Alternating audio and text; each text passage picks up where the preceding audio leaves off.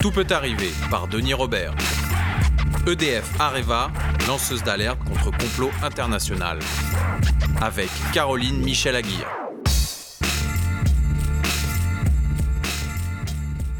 Caroline Michel Aguirre, j'avais tendance à dire Caroline Michel d'ailleurs, parce que je te le dis, euh, tu travailles au Nouvel Observateur.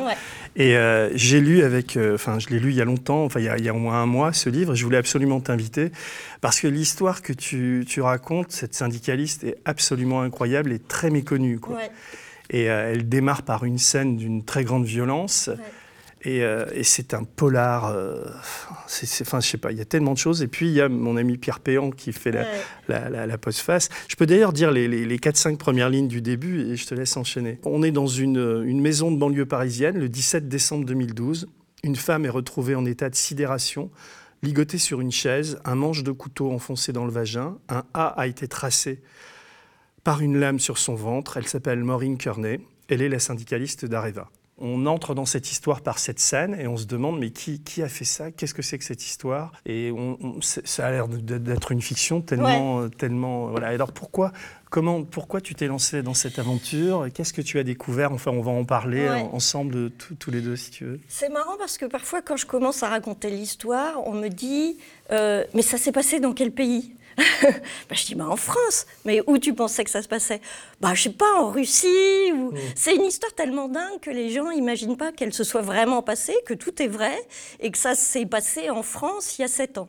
Donc c'est l'histoire d'une lanceuse d'alerte, une espèce d'antigone moderne, si je dois faire une comparaison. Maureen Kearney, les syndicalistes, c'est la porte-voix de tous les salariés euh, d'Areva. À l'époque, c'est 45 000 salariés. Et en effet, comme tu viens de le raconter, le 17 décembre 2012, on la retrouve chez elle, sa femme de ménage la trouve chez elle, ligotée, scarifiée, un manche de couteau dans le vagin, donc ça s'appelle un viol. La femme de ménage la détache et Maureen Kearney dit tout de suite c'est en lien euh, avec mon travail.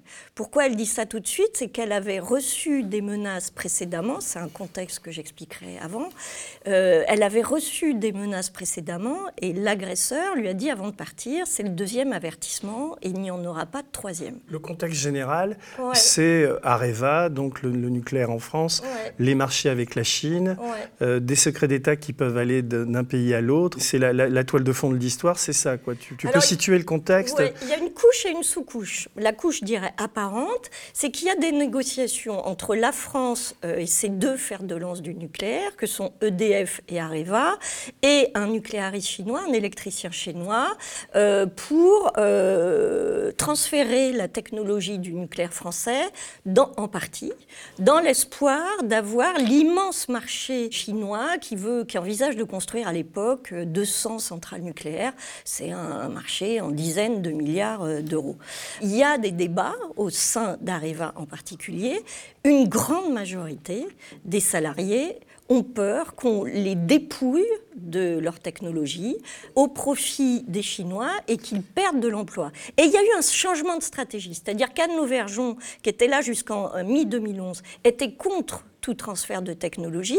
Et Luc Courcel, euh, qui l'a remplacé euh, sous l'influence d'Henri Proglio et de l'Élysée, euh, qui pousse pour une négociation, de Nicolas Sarkozy et de Claude Guéant, qui est à la manette, pousse pour ce transfert de technologie. Ça, je dirais, c'est la couche apparente. Maureen Kearney le dit et le craint et, et demande des réponses, mais elle n'est pas toute seule. Moi, ce que je découvre dans l'enquête, c'est que beaucoup de salariés, des cas des très hauts cadres que j'ai rencontrés avaient cette angoisse, allaient en Chine et voyaient que leur technologie, ce qu'ils avaient inventé, ce qu'il y avait de plus... Euh, dans la Voilà, de la plus grande valeur au, sein d'Areva, était en train... Euh, enfin, ils avaient le sentiment que c'était en train d'être cédé aux Chinois. Donc, il y avait vraiment euh, une angoisse partagée. Et Maureen Kearney, qui est une prof d'anglais, qui n'est pas carriériste et qui a vraiment ça, le syndicalisme, le patriotisme français chevillé au corps alors qu'elle est irlandaise, c'est ça qui est un mm. eh ben, elle se fait le porte-voix et elle n'a pas peur. La sous-couche que j'ai compris, the au fur et à mesure et bien plus tard, c'est qu'il y a un mouvement du pouvoir sarkozyste à l'époque pour faire en quelque sorte d'Areva euh, ce qu'a été euh, Elf à l'époque. C'est d'abord un outil de politique étrangère, et ça on le sait aujourd'hui, c'est documenté, puisqu'il y a des négociations avec le colonel Kadhafi pour on envisage de vendre des centrales nucléaires ou des, réacteurs nucléaires euh, à la Libye. Anne Auvergeon était contre, elle l'a dit, mais c'était un projet qui était en réflexion. Et puis moi, ce que j'ai découvert dans mes autres enquêtes par ailleurs, c'est que autour d'Areva, il y avait un certain nombre d'intermédiaires, de contrats, de choses assez peu claires euh, sur des, choses qui se sont passées ailleurs, où on peut se demander euh, s'il n'y avait pas des choses louches qui se passaient. Au Nouvel au Nouvel Apps, tu es en, journaliste enquêtrice un peu et tu, travailles sur, en économie, sur le nucléaire. Donc c'est un sujet dans lequel tu as des introductions, tu, connais pas mal de monde. Et euh, comment tu as découvert cette histoire que La première fois que tu en as entendu parler, c'était... Euh, ben, en fait, je la connaissais, moi, Maureen Kernet, puisqu'en effet, à l'époque, j'étais au service économie et je suivais l'industrie du nucléaire, l'électricité. Donc je la connaissais comme je connaissais d'autres sources. Euh, tu connaissais Anne Levergeon aussi avec Bien sûr, je voyais tout le monde. Je voyais Henri Proglio, je voyais Luc je connaissais tout le monde. Et je travaillais. Est-ce qu'il faut, peut-être, excuse-moi, je te coupe une seconde, c'est simplement euh, ce qui, un élément très important de l'histoire, c'est qu'il y a une proximité entre, entre Anne Lauvergeon et Maureen Kearney. En fait, c'est une syndicaliste qui a l'oreille de, de, sa patronne. En fait, il y a une, euh, une, on peut dire une relation amicale ou c'est trop. C'est une relation professionnelle, mm. euh, mais ce qu'elle a de particulier, c'est qu'elle est très atypique dans le milieu français. Maureen Non, cette relation-là. Ah oui, pardon. Parce que euh, à l'étranger, en Allemagne, mais aussi dans les pays du Nord et dans la culture anglo-saxonne, euh, irlandaise, il n'y a pas cette coupure qu'on a en France entre euh, les, patrons et les salariés. En Allemagne, c'est bien connu, on a une espèce de, de co-gestion entre les gros syndicats et les patronats où on se met d'accord. On a une culture du consensus, on n'est pas dans l'opposition. Les syndicats sont parfaitement capable d'accepter, euh, euh, je sais pas, une réduction d'horaire ou du chômage partiel si c'est négocié, qu'on leur donne des objectifs. Et à Nouvergeon, patronne de gauche, euh, euh, icône de la Mitterrandie, voulait faire de, Areva, qu'elle avait créé et dirigé pendant dix ans, une vitrine de cette social-démocratie qu'elle incarnait politiquement. Donc elle avait mis en place historiquement un dialogue entre le comité de groupe européen, qui était un espèce de comité euh, d'entreprise, mais au niveau de tous les salariés européens d'Areva, qui faisait que tout le monde discutait. Alors, elle ne consultait pas, il ne décidait pas avec elle. Je ne dis pas que c'était de la cogestion, mais il y avait une transparence qui fait que le comité de groupe européen avait l'habitude qu'on leur explique la stratégie, euh, qu'on les consulte, d'impulser eux-mêmes des choses sur la gestion euh, des équipes. Euh, ils, sont, ils se sont exprimés sur des ventes, ils se sont battus. À un moment où on a demandé Maureen, à... Maureen était, était, une syndicaliste qui avait quand même beaucoup d'influence puisque son statut, elle était secrétaire générale du syndicat européen. Donc elle avait, elle avait un réel poids, quoi. Elle était, elle était très appréciée dans, dans, l'entreprise, euh, malgré ou peut-être à cause de ce lien privilégié qu'elle avait avec, euh, avec. C'est pour ça aussi qu'elle était problématique. Et on se dit, d'ailleurs ton livre le confirme, que ce qui va lui arriver de, terrible est, est, sans doute lié en partie à ça, à cette, à cette relation qu'elle avait et à cette influence et ce pouvoir qu'elle avait finalement. Il y a deux choses. C'est que Maureen Kearney avait dans ses outils pour peser euh, fait le choix du lobbying politique. C'est-à-dire qu'elle voyait tous les politiques, elle allait les interpeller, euh, elle a envoyé des centaines de lettres sur des tas de sujets, elle faisait des rendez-vous, et c'est pas tellement dans la culture française. Mais elle avait obtenu des résultats, et ça allait dans les deux sens. C'est ça que j'ai découvert notamment en enquêtant, c'est que les politiques se sont aussi servis d'elle. Tous les politiques qui avaient des usines, euh, des sites d'Areva sur leur département se servaient aussi d'elle pour pousser ou faire passer des messages. Il y a plusieurs politiques qui apparaissent, mais il y en a un, je pense, qui est un peu en tête de gondole c'est Bernard Cazeneuve, qui, était maire de Cherbourg, tu me dis si je me trompe, ou enfin en tout cas député maire de Cherbourg. Et à l'époque, il était ministre auprès du Parlement européen. il, était ministre délégué aux Affaires étrangères.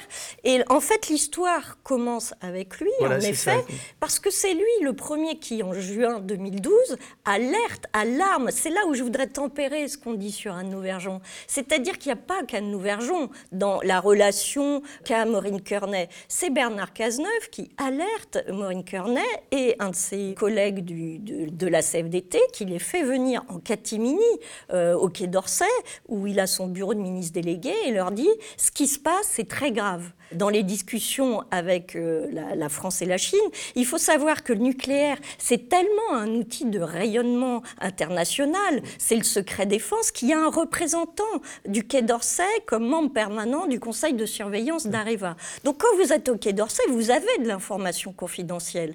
Et Bernard Cazeneuve, il dit je sais que ce qui est en train de se négocier avec la Chine est très grave. Il faut que vous alliez au combat. Il faut que vous demandiez des comptes. À l'époque, il n'est pas au gouvernement. Mais il est... il est au gouvernement. Mais parce que c'est euh, Sarkozy. Euh, non, il est, on est en juin 2012. On hmm. est juste après euh, la défaite de Nicolas Sarkozy. Oui, j'ai un blanc là. Oui, mais parce que c'est juste. Et, mais c'est normal.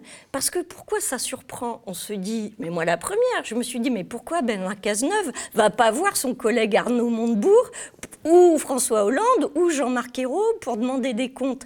Et c'est là où cette histoire, elle est très symptomatique de quelque chose qui ne fonctionne pas bien dans notre société. C'est qu'il y a cette manipulation, ce cynisme du politique qui ne va pas lui-même parce que c'est pas dans ses attributs. Mais pourquoi, de... pourquoi il va pas mais les parce alerter? Que c'est un baron local, donc euh, euh, le Areva, c'est l'AG, euh, il veut qu'Areva aille bien, il a des, des, milliers d'emplois. il a dû alerter quand même François Hollande, parce que François Hollande avait l'air, avait l'air au courant. Enfin, quand on connaît l'histoire et qu'on le, on voit qu'après il y aura des relations. D'ailleurs, le, seul qui a l'air de à mon sens, de plutôt bien se comporter à l'égard de Maureen Kearney, c'est Arnaud Montebourg, mm. qui, qui, va faire une attestation pour son procès, etc. Parce qu'après, après, là, on fait un bond dans le temps, mais on pourrait euh, quand il va lui arriver ce qui lui arrive, euh, elle est un peu lâchée par tout le monde après. Bah, tout le monde oublie. Euh, cette histoire est tellement dérangeante et tellement incroyable que son nom est rayé des conversations. Peut-être on, peut accélérer un peu le temps, mais je voudrais. Euh, donc il y a cette scène fondatrice, on va dire, où on la retrouve. Donc on la retrouve sur sur une chaise un peu comme la nôtre, ligotée, les mains en arrière, les, deux pieds ligotés, euh, les un jambes, bonnet sur la tête, un bonnet sur la tête, les jambes nues, le t-shirt relevé, un, un A inscrit avec un couteau sur le ventre et ce même couteau euh, enfoncé dans son vagin. Et donc, euh, l'agression a dû avoir lieu vers 7 h du matin. Et la femme de ménage arrive vers 13 h ou 12h30 et elle découvre cette scène hallucinante. Et elle est évidemment, euh, Maureen Kearney est tétanisée sur cette chaise. Elle ne parle pas et elle est. et alors, je voudrais. Donc, c'est ce truc est dingue, quoi. On se... Il y a ce qui s'est passé avant. Donc, euh, elle était dans ce combat pour empêcher les transferts de technologie vers, la, vers la Chine. Elle s'est beaucoup manifestée euh, auprès des politiques. Auprès... Elle, remuait quand même pas mal la.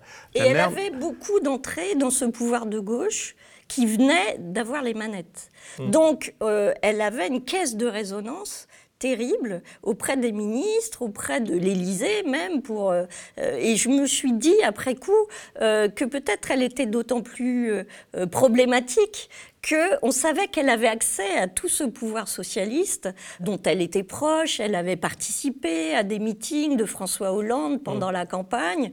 Donc on sait qu'elle a porte ouverte. Elle peut aller mm. avoir rendez-vous avec des ministres. Donc ce qui est très intéressant dans le livre, c'est alors c'est ce qui va se passer à la suite de ça. C'est-à-dire dans les jours qui suivent, évidemment, on la détache. Son mari, euh, euh, Gilles, arrive euh, très vite et il y avait un climat de, tension dans le couple, enfin pas de tension dans le couple, mais je veux dire, il y avait un climat de tension autour, d'eux.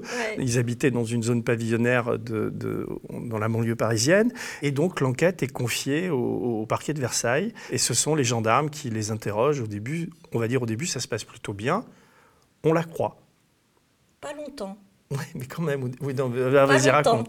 Euh, en effet, quand elle est découverte, c'est un branle-bas de combat. Mm. Le préfet euh, des Yvelines fait un mail que j'ai retrouvé au cabinet de Manuel Valls, euh, au cabinet de Montebourg. Il fait un, un- un mail, y compris à la direction locale euh, de la sécurité intérieure, les anciens RG, et il alerte euh, euh, retrouver, bâillonner, ligoter, euh, syndicalistes, etc. Euh, c'est un peu le branle-bas de Il y combat. a même un hélicoptère qui tourne, m'a-t-on dit. Enfin, c'est ce qu'on lit dans. Je crois que c'est dans ton livre ou dans les papiers que j'ai lus. Oui, on, Mais on- parce que c'est d'ailleurs très étonnant, ça, que. que Ben, on se dit, est-ce que c'est les, que c'est des espions chinois? Enfin, tout ça part vraiment dans tous les sens. L'enquête commence tout de suite, mais très très vite, les gendarmes, ça je l'ai découvert aussi quand dans tu mon dis très vite, c'est enquête, combien de jours après presque en quelques jours. Ils, n'y croient pas. Presque en quelques jours, ils se disent ça cloche. Alors pourquoi? D'abord, ils ne trouvent pas de preuves euh, de la présence de cet agresseur. Personne ne l'a vu. Ils ne trouvent pas euh, de, de- de bornage téléphonique. Euh, ils vont voir les voisins. Enfin bon, pe- personne ne semble avoir vu cet agresseur. Et puis surtout, il faut une découverte qui fait basculer probablement l'enquête en grande partie. Dans la remise, chez Maureen Kearney, il y a du scotch. Et il trouve, il pense que c'est le même scotch que celui. noir, euh, voilà, c'est un scotch double face, un peu particulier, donc on peut enlever les deux côtés, etc. Et c'est en effet avec du scotch double face que Maureen Kearney a été ligotée. Et pour une raison que je ne connais pas, en tout cas, ils se disent tout de suite, c'est le même scotch.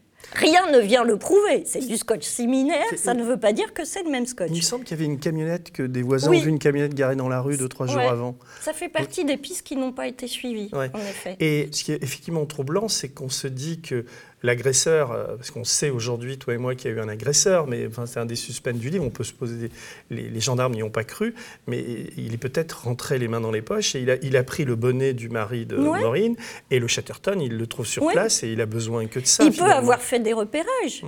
Euh, le problème de cette enquête par la suite, c'est que tout repose sur des hypothèses. Ça, ça aussi, je l'ai compris petit, à- petit à petit. C'est qu'on peut ah, imaginer une chose et son contraire.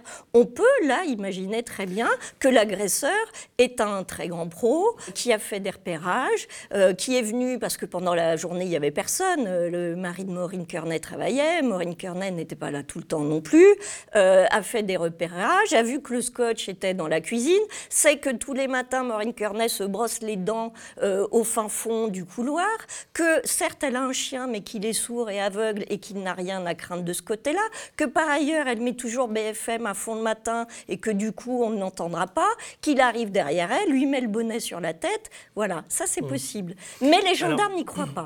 Alors, je- j'essaie de résumer parce que Ils pensent que ça on n'est va pas faire, possible. on va faire six heures d'émission Ouais. sinon, mais je, je fais des petits bons comme ça. Le cauchemar va commencer pour Maureen Kearney parce que déjà, c'est terrible ce qu'elle ce qu'elle vit à ce moment-là. Et d'une manière, hein, elle va être complètement hébétée de voir que justement le procureur, les, les gendarmes commencent à la placer en garde à vue, interrogent son mari et sont très suspicieux à son égard. Quoi. Et elle, En fait, elle a du mal à y croire et, et en Ouais. fait, elle se retrouve première suspect. Donc les types imaginent qu'elle s'est faite ça toute seule. euh, euh, et- Et il n'y a jamais eu aucune reconstitution. C'est ça qui est dingue. c'est- c'est- j'ai déjà vu C'est des que- enquêtes mal faites, on peut le dire aujourd'hui, mais c'est c'est horrible. Le- L'attitude du, du- du- du parquet de Versailles, l'attitude de ces gendarmes, leur non-professionnalisme, leur... il y a quelque chose de- de- de- d'absolument incroyable dans cette histoire. Et d'ailleurs, le- le- elle est sauvée, enfin je fais encore un énorme bond dans le temps, mais... On a une conversation assez libre là-dessus. Elle va être sauvée grâce à Hervé Temim et à Balthazar Lévy, euh, les, les deux avocats qui vont en appel Ouais. parce que le premier avocat n'a pas, été tr- a pas été bon, en tout cas, de- dans, dans le dossier. Cas, il n'a pas réussi. Ouais. Il était également l'avocat d'EDF. En tout cas, et, et- et Hervé Temim dit, euh, il compare cette affaire à l'affaire Villemain en disant, euh, judiciairement, j'ai Ouais. jamais vu ça. Quoi. Un tel bordel dans une, dans une instruction. des- et on a le sentiment que, que c'est vraiment une enquête sous influence. Que le procureur, d'ailleurs le procureur, on le sait aujourd'hui, a rencontré le patron d'Areva, que l'idée que, que Maureen Kearney était folle, euh, on leur a distillé ces informations, et puis ils ont fait tout à l'envers à ce moment-là. Et ce qui paraît invraisemblable, euh, c'est cette mécanique judiciaire et policière qui va se mettre en place. Il y a plusieurs choses. Il y a d'abord, en effet, que euh, on découvre dans l'enquête que euh, les gendarmes, euh, puis le tribunal, ont condamné Maureen Kearney sur des affirmations fausses. C'est-à-dire que non seulement, comme je l'expliquais, il n'y a jamais eu aucune reconstitution prouvant que ce qu'il disait qui était possible, c'est-à-dire qu'elle aurait mis en scène son agression. Donc je rappelle, mis un petit chapeau, attaché ses pieds. Et on apprend qu'elle est handicapée de l'épaule, elle, était incapable de, voilà, de elle avait une épaule en vrac, enfin bon, se mettre le scotch sur la bouche, se mettre le couteau dans le vagin, se repasser les mains dessous. Enfin bon, personne n'a jamais prouvé que c'était possible. On part du principe que c'est possible. Et il y a un autre élément objectif qui est affirmé notamment dans, sa condamnation euh, de juillet 2017, c'est qu'on a retrouvé dans la maison euh, que ses empreintes et aucun ADN autre euh, que celle de Maureen et de la femme de ménage et de son mari. Or, on n'a jamais eu les retours d'ADN. C'est-à-dire que des échantillons, les prélèvements d'ADN ont bien été envoyés au laboratoire, mais soit leurs résultats ont disparu, soit ils ne sont jamais revenus. Donc cette affirmation qu'on trouve noir sur blanc dans le jugement est tout simplement fausse. Ça n'est pas vrai. Et c'est ce qu'a démontré Maître Témi, mon appel. L'autre chose, elle est sur le mobile, qui est assez incroyable et qui nous permet de, de, de, de soulever le couvert d'une société française qui, moi, j'ai trouvé moche à ce niveau-là. C'est que la, la, parole des gens euh, ne vaut pas toujours la même chose. C'est-à-dire que toute l'accusation, elle est fondée sur l'idée que Maureen Cornet est folle, sous l'influence euh, d'Anne Verjon, seule et illuminée, et que c'est un matin pour euh, nuire à Luc Courcel qu'elle a décidé cette mise en scène. Luc Courcel, le nouveau patron Le patron qui avait succédé. C'est en gros l'accusation. Or, personne, mais strictement mm. personne euh, parmi les 30, euh, parce que le dossier, il fait quand même, euh, il est comme ça, hein, il fait quand même 2000 pages, personne, absolument personne dans le dossier ne dit une chose pareille. Et d'ailleurs, les gendarmes ne le demandent même pas. Tous les syndicalistes, tous les proches de Maureen Kearney viennent et disent la même chose. C'est une battante, elle est dévouée aux autres, elle ne sait pas mentir, elle est très premier degré, elle n'irait jamais imaginer un truc pareil. Et il y a donc quelqu'un, quelque part, et donc en effet la supposition que c'est Luc Courcel décédé aujourd'hui qui, et d'ailleurs il le dit un peu sur PV, qui aurait convaincu le procureur de Versailles, qui n'a pas voulu me répondre, c'est bien dommage, j'espère qu'il répondra un jour, euh, que euh, Maureen Kearney était seule, euh, complètement manipulée, et qu'elle lui en voulait. Et il le dit un peu aux gendarmes, il dit mais non, mais en fait le, le, comité de groupe européen n'a aucune influence, et Maureen Kearney qui a personnalisé, moi j'en ai rien à faire, alors qu'il était complètement en pétard, il voyait des complots partout entre Luc Courcel et, et, Maureen Kearney, enfin, c'est la guerre, quoi. Il la traite très très mal, euh, il la voit comme une ennemie, une amie de l'Auvergeon, et il est complètement hanté par le fantôme de l'Auvergeon. C'est aussi un, élément de contexte. Mais le juge d'instruction, les juges d'instruction, c'est incroyable que des, magistrats se comportent de, de, de cette façon. Il ne se passe rien. Et, alors, toi, tu assistes au, premier procès. Et, c'est ça qui me décide à faire. Et ce premier procès, mais, mais, quand on te lit, on se dit, mais ça existe des, des, des, des magistrates, euh, des présidentes de tribunal aussi, aussi frappadingues. C'est moi qui l'assume. Ce Elle la traite comme de, comme de la merde, quoi. Bah, excuse-moi, mais. Elle est, elle est, on a l'impression, quand on est dans la salle et quand on connaît l'histoire, hmm. puisque euh, je connaissais Maureen avant, j'avais suivi toute l'histoire, j'arrive en 2017 à ce procès on attend quand même une parole de, vérité. Et c'est vrai qu'on a l'impression d'une grande agressivité et qu'elle est condamnée à l'avance. Et c'est en sortant de ce procès qui m'a mis dans un, grand malaise. Euh, je me suis dit, je ne peux pas en rester là je ne peux pas passer outre. C'était mm. comme un caillou dans la chaussure. Je sais pas. Euh, je pouvais pas euh, recommencer ma vie le lendemain matin euh, et me dire non. Il fallait que je comprenne ce qui s'était passé pour qu'on arrive là et pour qu'en effet cette présidente du tribunal s'adresse de cette façon à la syndicaliste qui, il, faut aussi le dire, était complètement encore dans le post-trauma, qui n'arrivait pas à parler, qui était recroquevillée sur sa chaise à chaque fois qu'on décrivait ce qu'on est en train de faire de manière froide, mais décrivait l'agression, le couteau, le vagin, le machin, se recroqueviller en pleurant, qu'il n'arrivait pas à répondre aux questions. Et c'était vraiment très violent et très brutal et n'avait pas grand-chose à voir avec un exercice serein de bah recherche de, la vérité. Et, ensuite, comment dire, ensuite, donc elle est condamnée. comment comment s'est comporté ce, premier avocat? Comment il a plaidé? Comment en fait, euh, Thibault de Montbrial, mhm. il, a peut-être eu un défaut dans cette histoire, c'est qu'il était tellement persuadé que cette agression n'était pas possible que en fait, comme elle avait l'épaule en vrac, il fonde une grande partie euh, de sa plaidoirie sur le fait que c'est juste pas possible. Voilà, c'est pas possible physiquement qu'avec, elle, sera opérée bien plus tard, qu'avec euh, les tendons du rotateur de l'épaule droite d'ailleurs euh, euh pété, elle est plus, euh, voilà.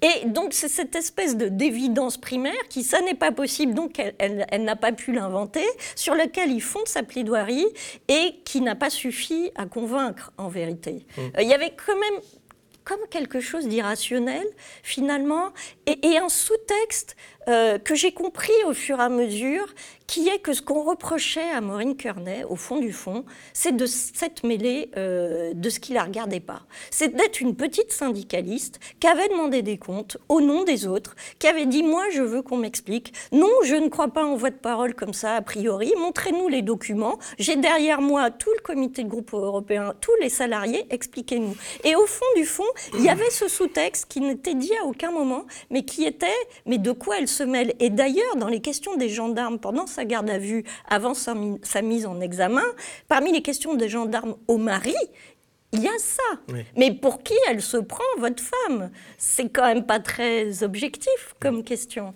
Non, non, c'est sûr.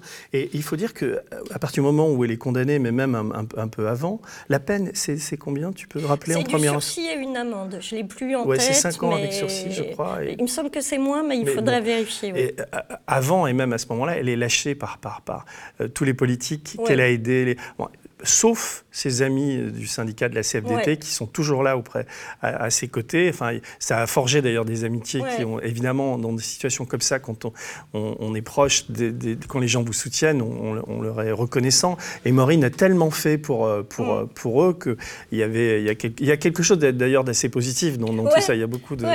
Parce qu'on les revoit euh, au procès en appel. C'est très émouvant. Et ce que je veux dire, c'est que Anne Lauvergeon, Bernard Cazeneuve, enfin, un certain nombre de personnes l'ont complètement lâché à ce moment-là. Ah, mais on l'a oublié, on l'a rayé de la carte. À partir du moment où le 23 janvier 2013, euh, les gendarmes euh, disent, enfin, et le procureur de Versailles classe l'enquête pour viol euh, et ouvre une enquête pour dénonciation mensongère, plus personne ne parle jamais de Maureen Kearney. C'est moi, je, mais j'étais pas la seule. On était quelques journalistes et dire alors vous avez de ces nouvelles? Plus personne n'en parlait. Euh, c'était comme si elle n'avait jamais existé. Mais tu as raison de le souligner. La très jolie chose que, j'ai découverte dans cette histoire, euh, c'est cette solidarité entre camarades, des syndicalistes. Il y a des gens qui ont lu le livre, qui ont découvert ça, qui m'ont dit ah, mais Moi, tout ce que je, voyais du syndicalisme, c'est les défilés du 1er mai, c'est les revendications, c'est quelque chose d'un peu brutal.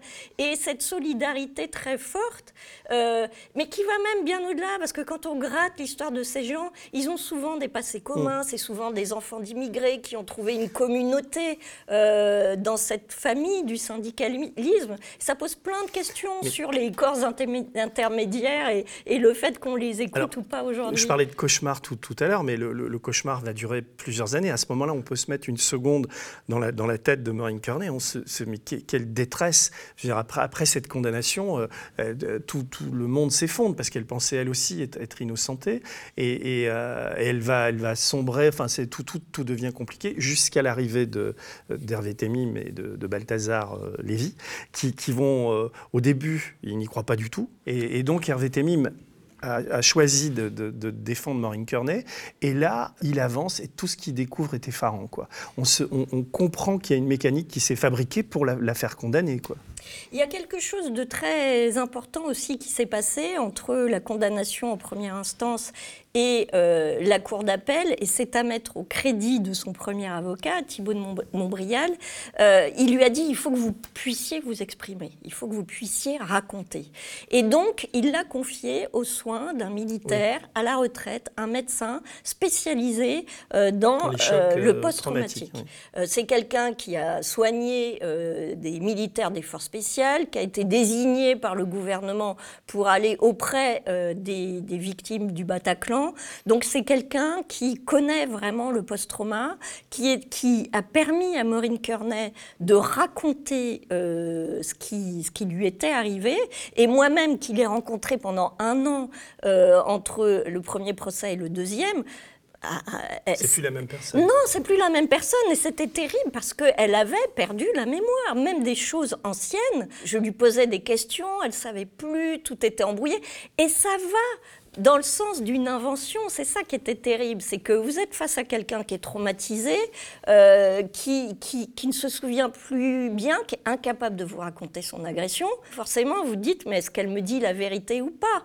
Et l'intervention de ce médecin, où enfin elle peut raconter, euh, elle prend de la distance, elle peut raconter ce qui lui est arrivé, est vraiment majeure. Et quand il vient à la barre, il dit, je l'ai vu dix fois, il donne son pédigré, il dit, je suis persuadé pour telle et telle raison, il donne des éléments objectifs qu'elle n'a pas inventé son agression, outre ce qu'on a dit évidemment sur le travail formidable des avocats, ça pèse aussi. C'est-à-dire qu'entre les deux, elle a recouvré la parole et la mémoire. Euh, Hervé Temim et Balthazar euh, Lévy découvrent dans le dossier des, invraisemblances. Il y a l'histoire de l'ADN, mais il y a plein d'autres. Euh, sur, toi qui assistais à la plaidoirie, qu'est-ce qui a, emporté? Parce que au final, donc, elle est. je te laisse raconter la suite du procès en appel. Je pense que justement, c'est la concision. Mm. c'est les deux faits. C'est le fait que d'un coup, il pointe le doigt sur le fait qu'il n'y a aucune preuve qu'elle ait inventé son agression. C'est une succession d'hypothèses, euh, d'éléments plus ou moins objectifs. Le fait qu'elle aurait dû expulser euh, le, le, couteau. au bout de 6 heures de matière naturelle. Le fait qu'on ne pouvait pas, en étant assis, sans tirer, ou sans, sans tirer la peau, faire le A, sans faire de pli, etc. Il, il démonte de manière très précise, très concise et sans effet de manche le fait qu'il euh, n'y a pas d'élément objectif et que ce qui pourrait être un élément objectif, c'est-à-dire les empreintes et l'ADN, c'est faux. Et ça, ça bascule. C'est là où Hervé Temim, avec, euh, faut imaginer, c'est une petite pièce, on est en cours d'appel. C'est pas la cour d'assises à Paris avec, euh, je veux dire, il y a quelques camarades, mais on est loin des effets de manche. Hein. Tout le monde est au ras du sol, il est 22 heures, euh, on a la dalle. et lui, il arrive comme ça, il dit, voilà, ça n'est pas mon genre de critiquer la justice, mais cette enquête, c'est zéro plus zéro, c'est du niveau du petit Grégory, c'est le pull au vert rouge. Mm. Et je crois qu'il euh, faut quand même rendre justice à la justice, à, ce moment-là. Mm. C'est qu'on a là, euh, au niveau de la Cour d'appel, des gens qui ont le courage de dire et ça, c'est récemment, c'est 2018 C'est novembre 2018. Novembre 2018. Alors, il y a, a d'autres éléments, il faut lire le livre. Pour, il y a, il y a un, truc très. Une première chose très troublante, puis après, il y a un coup de théâtre, donc on va y venir. Mais la chose troublante, c'est que Maureen Cornet et son mari vont déménager. Euh, et euh, peu de temps après le déménagement, ils sont dans une ville en province. Elle refait sa vie. Elle, elle se fait un nouveau cercle d'amis. Ça, ça, va à peu près bien pour elle. Et un jour, euh, il y a un incendie dans sa maison. Euh, les, experts en assurance qui vont faire l'enquête n'ont jamais découvert, il y a de fortes présomptions que l'incendie soit criminel. Et donc, elle, elle, a vécu ça aussi comme une seconde menace, même s'il n'y a aucune preuve. Mais c'est quand même très troublant, ce, cette bah, anecdote. Il faut se mettre à la place de quelqu'un qui croit en la justice, qui a été agressé et, et, et qu'on a accusé d'avoir inventé. Donc, tout le réel autour de soi devient sujet à caution. Et c'est là où, euh, dans son trauma, en plus de, sans faire de psychologisation à outrance, mais ce qu'on peut imaginer de quelqu'un qui a été quand même euh, euh, violé, tout devient sujet à caution et à, interrogation. Et c'est vrai que cet incendie, qui je pense en plus dans un moment difficile, où tous ses livres, tous ses journaux intimes, toute sa vie en France depuis 30 ans est parti en fumée, et l'expert qui vient lui dire Bon, vous n'avez pas d'ennemis parce mm. que j'ai pas trouvé la cause. Mais si vous aviez des ennemis, je me poserais des questions. Eux, ils n'y disent rien. Mais on n'a aucune preuve. Et, à vrai dire, je n'en sais strictement rien. Mais c'est juste pour replacer euh, ce moment où elle n'a qu'une envie, c'est de se cacher. Elle ne répond plus au téléphone, elle a déménagé, elle n'a pas donné son adresse. Mmh. Elle, euh, voilà, elle, elle qui était tellement sur la scène publique, d'aller voir les politiques mmh. courageuses, etc., elle s'est retranchée dans sa coquille. Alors, dans, dans ton, livre, ça n'est pas que la, narration de, de, de, cette histoire judiciaire, policière, etc il y, a surtout un coup de théâtre à la fin où là j'étais scotché quand je l'ai découvert, mais je te, laisse le raconter parce que c'est absolument, euh, comment dire, c'est tellement surprenant et tu donnes une clé qui, va peut-être nous permettre de comprendre ce qui s'est passé. Il y a deux pistes qui n'ont pas été suivies par les gendarmes. La première, c'est une déclaration qu'une DRH a faite à une syndicaliste, la DRH euh, d'Areva, qui a dit à une syndicaliste en tête à tête, nous pensons que c'est un intermédiaire qui a fait du zèle en parlant de l'agression de Maureen Kearney. Cette piste n'a jamais été suivie. Il y a une deuxième piste qui n'a pas été suivie, euh, et pourtant les gendarmes ne sont pas passés loin, c'est qu'il y a un précédent. Il existe une femme euh, qui, en 2006, a vécu une agression similaire euh, à celle qu'a vécue Maureen Kearney. Et pourquoi je dis que les gendarmes ne sont pas passés loin C'est qu'ils ont entendu parler. Quelqu'un dans les fichiers centraux a dit Ah, mais je me souviens que dans les Yvelines, il y a une autre femme euh, qui avait été scarifiée. Parce que toi, tu l'as découvert en lisant le dossier d'instruction. Comment tu as appris ça J'ai fait le rapprochement, c'est-à-dire, comme tu l'as dit au début, je connais ce, ce, secteur depuis très longtemps. Je savais que cette agression, euh, cette première agression qui présente des similitudes, euh, avait eu lieu. Mais quand je me plonge dans le dossier d'instruction, en fait, par le nom, l'adresse, puis j'ai enquêté pour trouver.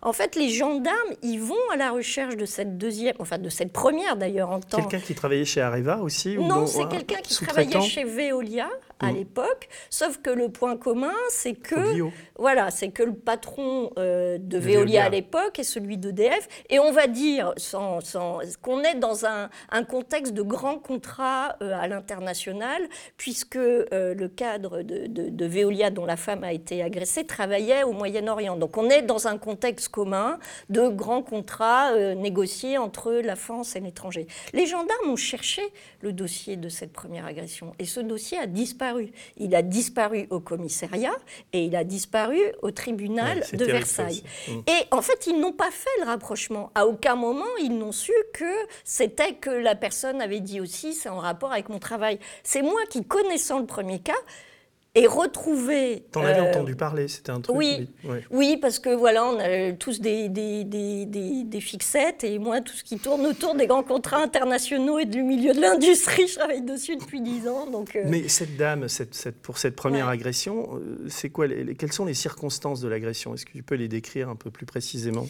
Donc j'ai retrouvé cette femme et ce qu'elle m'a raconté, c'est qu'un jour, elle est chez elle, seule, des gens trois personnes euh, avec des combinaisons et cagoulées rentrent euh, et l'agressent, la ligote, lui scarifie. Euh, donc de même manière, j'entends par scarifier, c'est-à-dire, voilà, elle c'est un cutter, mais on lui a fait un, une croix sur le ventre et puis un cercueil euh, sur le sein gauche.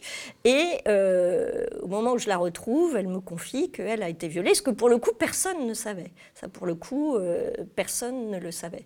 Et la similitude des modes opératoires, des contextes, fait qu'on voilà, on ne peut pas s'empêcher de se poser des questions sur ce qui s'est passé. Et ce, que ce couple a vécu pendant deux ans, c'est inimaginable. C'est inimaginable en France et ça pose des questions sur la présence en France d'officines ou de, du crime organisé au plus, je veux dire, avec des connexions euh, avec l'économie, le politique, on ne veut pas imaginer ce qu'ils ont vécu pendant deux ans. C'est une campagne de terreur où on les surveillait, on surveillait leurs enfants, euh, on a passé des coups de fil de menaces au directeur de l'école de leurs enfants.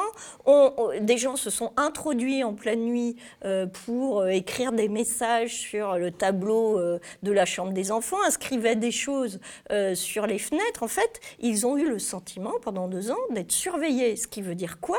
Il faut avoir l'expérience il faut avoir les moyens mhm. pour surveiller.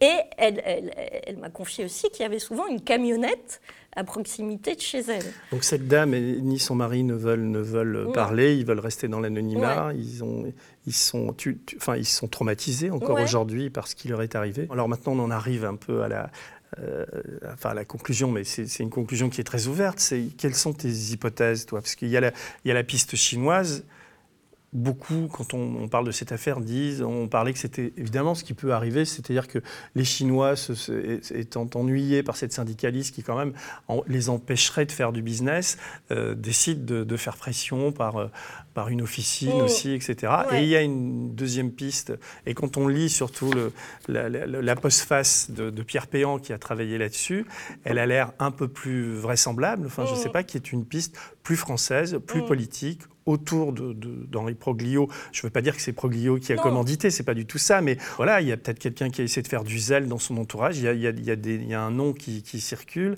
Enfin voilà, quel est toi ton, ton avis? Pourquoi tu n'as pas pourquoi tu ne l'écris pas plus? Est-ce que tu n'avais pas envie d'enquêter là-dessus pour, pour, pour, trouver Bien une sûr clé? que si, j'avais envie d'enquêter, mais le, le, le, livre, je voulais le construire comme un polar pour que le lecteur ait l'impression euh, de vivre, de partager avec tous les acteurs de, cette histoire dingue ce qu'ils avaient ressenti. Donc je ne voulais pas aller au-delà des faits.